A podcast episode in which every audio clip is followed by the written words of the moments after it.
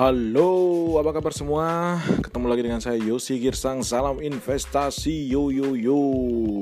Oke, kali ini topik kita akan membahas atau menganalisa tentang satu perusahaan ya yang termasuk dalam golongan barang konsumsi. Uh, kenapa saya terus membahas tentang barang konsumsi dulu ya? Karena memang di setiap workshop ataupun di podcast saya sebelumnya untuk jangka panjang sektor industri barang konsumsi seperti makanan minuman ya obat-obatan kosmetik ya maupun uh, rokok dan tembakau itu bagus untuk investasi jangka panjang. Nah, makanya uh, untuk sesi yang ketiga ya untuk analisa perusahaan, saya memilih perusahaan yaitu PT Nippon Indosari Korpindo Tbk ya. Yang mana mereka itu berkantor atau kantor pusatnya di kawasan industri MM 2100 Bekasi. Oke, mungkin di awal dulu saya jelaskan ini perusahaan apa ya. Mungkin sudah produknya sudah tidak asing lagi buat teman-teman atau jangan-jangan Anda sebagai pendengar uh, sudah sering mengkonsumsi produk mereka ya. Namanya saya sudah Nippon Sari Rot eh, sorry Nippon Indosari Korpindo ya. Terkenal dengan nama Sari Roti rotinya Indonesia gitu ya. Di mana mereka punya tiga produk ya, ada roti isi gitu ya. Kemudian juga ada roti tawar dan kue, golongan kue. Ya, jadi tiga produk ini yang mungkin sangat mudah kita temukan di retail-retail ataupun di toko-toko maupun di eh, warung-warung uh, yang menjual roti. Ya. Nah, sedikit saya perkenalkan bahwa perusahaan ini berdiri di tahun 1995, jadi sudah hampir 25 tahun ya. Yang mana mereka memiliki uh, nilai-nilai perusahaan dan visi misi. Kalau bicara tentang visi misi, mereka berusaha untuk bertumbuh dan Uh, sepertinya uh, saat ini posisinya memang sebagai produsen roti terbesar di Indonesia. Jadi mereka mau mempertahankan itu sebagai visinya dan sebagai misinya mau memproduksi dan mendistribusikan beragam produk yang halal dan berkualitas tinggi untuk konsumennya di Indonesia. Dengan nilai perusahaan bicara tentang result, organization, teamwork, dan implementation. Yang pada intinya pengen mendeliver suatu kinerja yang bagus, yang mendepankan kepuasan dari pelanggan. Nah, kalau bicara tentang dewan anggota, yang pertama dulu mungkin dewan komisaris ya. Dewan komisaris di uh, perusahaan ini di Sari Roti yaitu Pak Beni Setiawan Santoso ya. Pak Beni sudah mulai menjadi presiden komisaris semenjak 2010. Jadi sudah hampir 9 tahun ya sampai 2019. Yang mana beliau juga saat ini menjabat sebagai eksekutif director dari PT Salim Group. Ya, Salim Group tahulah ya itu yang uh, Indofood gitu ya. Juga beliau direktur juga di Indosumen Tunggal dan uh, beberapa perusahaan lainnya. Ya memang beliau juga komisaris di PT Indofood Sukses Makmur ya. Jadi mungkin ada hubungannya juga dengan uh, Indofood ya dengan perusahaan di sana. Sedangkan komisaris independen yang lain ada Pak Yusuf Arbin, Arbianto dan Pak Jaka Persetya.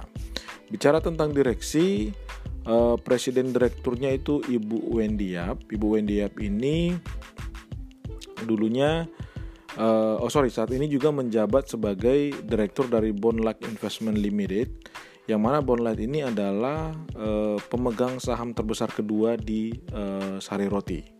Ya, beliau juga saat ini juga direktur di PT uh, Sentagrahan Sentosa dan PT Nusa Plaza Indah gitu. Ya, jadi memang beliau sudah sangat senior lah di bidang korporasi. Direksi lainnya ada Pak Indrayana sebagai Direktur Kepatuhan dan Direktur Perkembangan ada Pak Kaniyoshi Morita. Ini beliau dari Jepang ya karena memang kalau saya tidak salah ada pemegang ketiga atau keempat terbesar itu dari Jepang. Sedangkan anak perusahaan sari roti itu ada dua, ada Sari Monde sama Indosari Niaga Nusantara. Nah kalau bicara tentang pemegang sahamnya, ya pemegang saham dari eh, saat ini terbesar memang sayang sekali memang eh, pemodal asing yang memegang hampir 67 persen, 67 persen ya. Ya, jadi badan usaha asing 67 persen di uh, pemegang saham di uh, Sari Roti ya di Indosari ini yaitu yang pertama yang paling besar uh, itu ada kalau yang uh, apa lokalnya itu PT Indo Retail Makmur Internasional itu memegang 25,77 persen. Nah terbesar kedua ya ini yang dari Bonla Investment tadi ya Bonla Investment tadi. Nah dia itu 20,79 persen. Nah, yang ketiga itu yang terbesar lagi itu dari Singapura juga ya, Safekeeping Account Demeter uh, Investment gitu. Dan yang keempat dari Jepang yaitu Pasco Shikisama Corporation dari Jepang. Itu sekitar 8,5% gitu. Nah, sekarang kita bicara tentang performance ya, performance. Uh, tentunya metode yang saya gunakan sama seperti yang biasa saya sampaikan di workshop tentang investasi saham. Uh, saya sudah membuat Excelnya hingga kuartal ketiga 2019 ya, mulai dari beberapa tahun sebelumnya. Pertama mungkin kita lihat dulu bagaimana pertumbuhan dari perusahaan tersebut ya.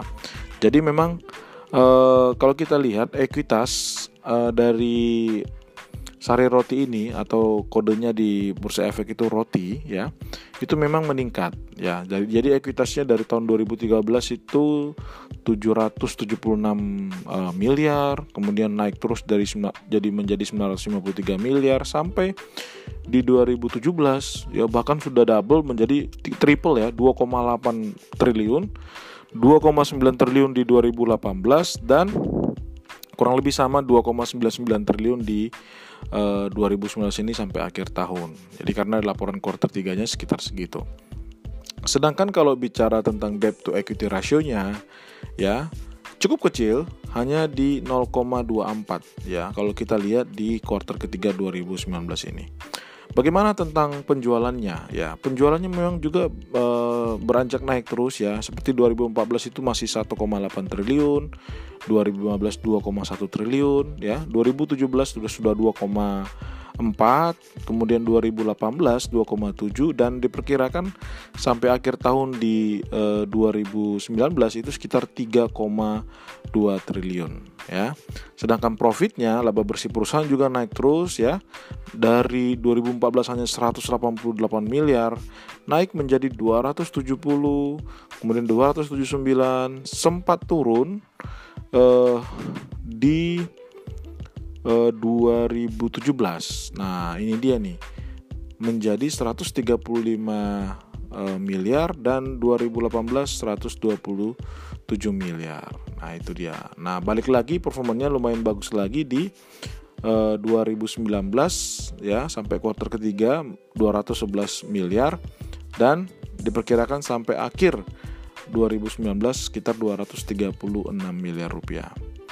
Nah itu dia. Nah berarti kan sebenarnya perusahaan ini bertumbuh cuman ya untuk laba bersih yang mungkin ada tantangan ya. Itu itu uh, dia turun uh, lumayan signifikan di 2017 dan di 2018. Oke, bagaimana dengan profit margin ya? Profit margin ini yang mungkin uh, menurut saya agak berat, agak berat. Karena apa? Karena mulai dari 2017 yaitu profit margin hanya di bawah 10% hanya 5,4% ya. 2018 juga 4,6 memang ada kenaikan di 2019 ini. Kalau kita anualkan itu sekitar 7,2% padahal di setiap uh, workshop saya saya menyarankan carilah perusahaan yang marginnya lebih dari 10% sebenarnya sebelumnya di 2016 ke bawah itu margin perusahaan ini di atas 10% jadi 11 eh, sampai 12 persen. Namun sayangnya memang ada right issue atau penambahan jumlah saham di 2017 September yang mana akhirnya itu mendelusi dari profit margin perusahaan karena ekuitas perusahaan naik ya ekuitas perusahaan naik signifikan karena pada waktu itu ada penambahan saham sekitar 1,12 miliar dan ada masuk dana e, ekuitas bertambah sekitar 1 triliun rupiah ya mau nggak mau akhirnya profit margin semakin e, ter, apa berkurang karena ekuitas semakin besar. Sedangkan return equity juga dia di bawah ya, jadi di bawah eh, 10%. Saya biasa sih menyarankan eh, ambillah yang di atas 15% untuk return on equity atau ROE. Nah, sementara si eh, sari roti ini hanya di angka 7,89 di tahun 2019 ya. Bahkan 2018 itu sempat 4% saja. Namun yaitu tadi sebelum right issue sebelum ada penambahan jumlah saham di 2016 itu masih di atas 15% which is 19% bahkan sempat di 2015 itu 22% nah ini sangat disayangkan. Uh, jadi uh, saya nggak nggak akan lanjut ke valuasinya. Karena apa? Di sisi screeningnya saja Sari Roti menurut saya dibandingkan dengan perusahaan uh, di sektor barang konsumsi masih banyak yang lebih baik. Bahkan di yang dua sebelumnya kalau kita bandingkan di profit marginnya sendiri ataupun return on equity-nya masih banyak yang jauh lebih baik dari uh, Sari Roti. Artinya ya mungkin walaupun ekuitas naik terus, kemudian ada recovery di sisi profitnya juga, revenue naik terus, tapi menurut saya uh, Sari Roti belum termasuk saham yang uh, tergolong topnya lah, belum ter, belum tergolong yang bagus gitu. Nah, mungkin itu uh, jadi saya tidak akan lanjutkan ke valuasi karena biasanya memang proses seperti itu saya selalu berusaha untuk screening dulu dari awal. Kita lihat dulu apa kinerja perusahaan ini bagus dari sisi trennya ataupun dari sisi eh, rasio-rasio yang kita gunakan. Kalau kita lihat bagus, baru kita bicara tentang valuasi untuk menentukan apakah dia saat ini diskon atau sudah premium atau mahal.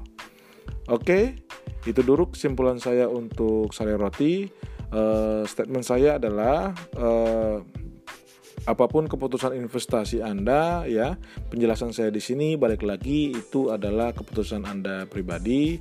Karena semua yang saya sampaikan di sini tujuannya lebih kepada edukasi untuk memberikan atau men-sharing ke rekan-rekan bagaimana sih cara kita menganalisa perusahaan dari sisi kinerjanya sehingga kita tidak salah memilih eh, saham perusahaan untuk investasi jangka panjang. Terima kasih sudah mendengarkan podcast saya. Salam investasi Yosi Girsang.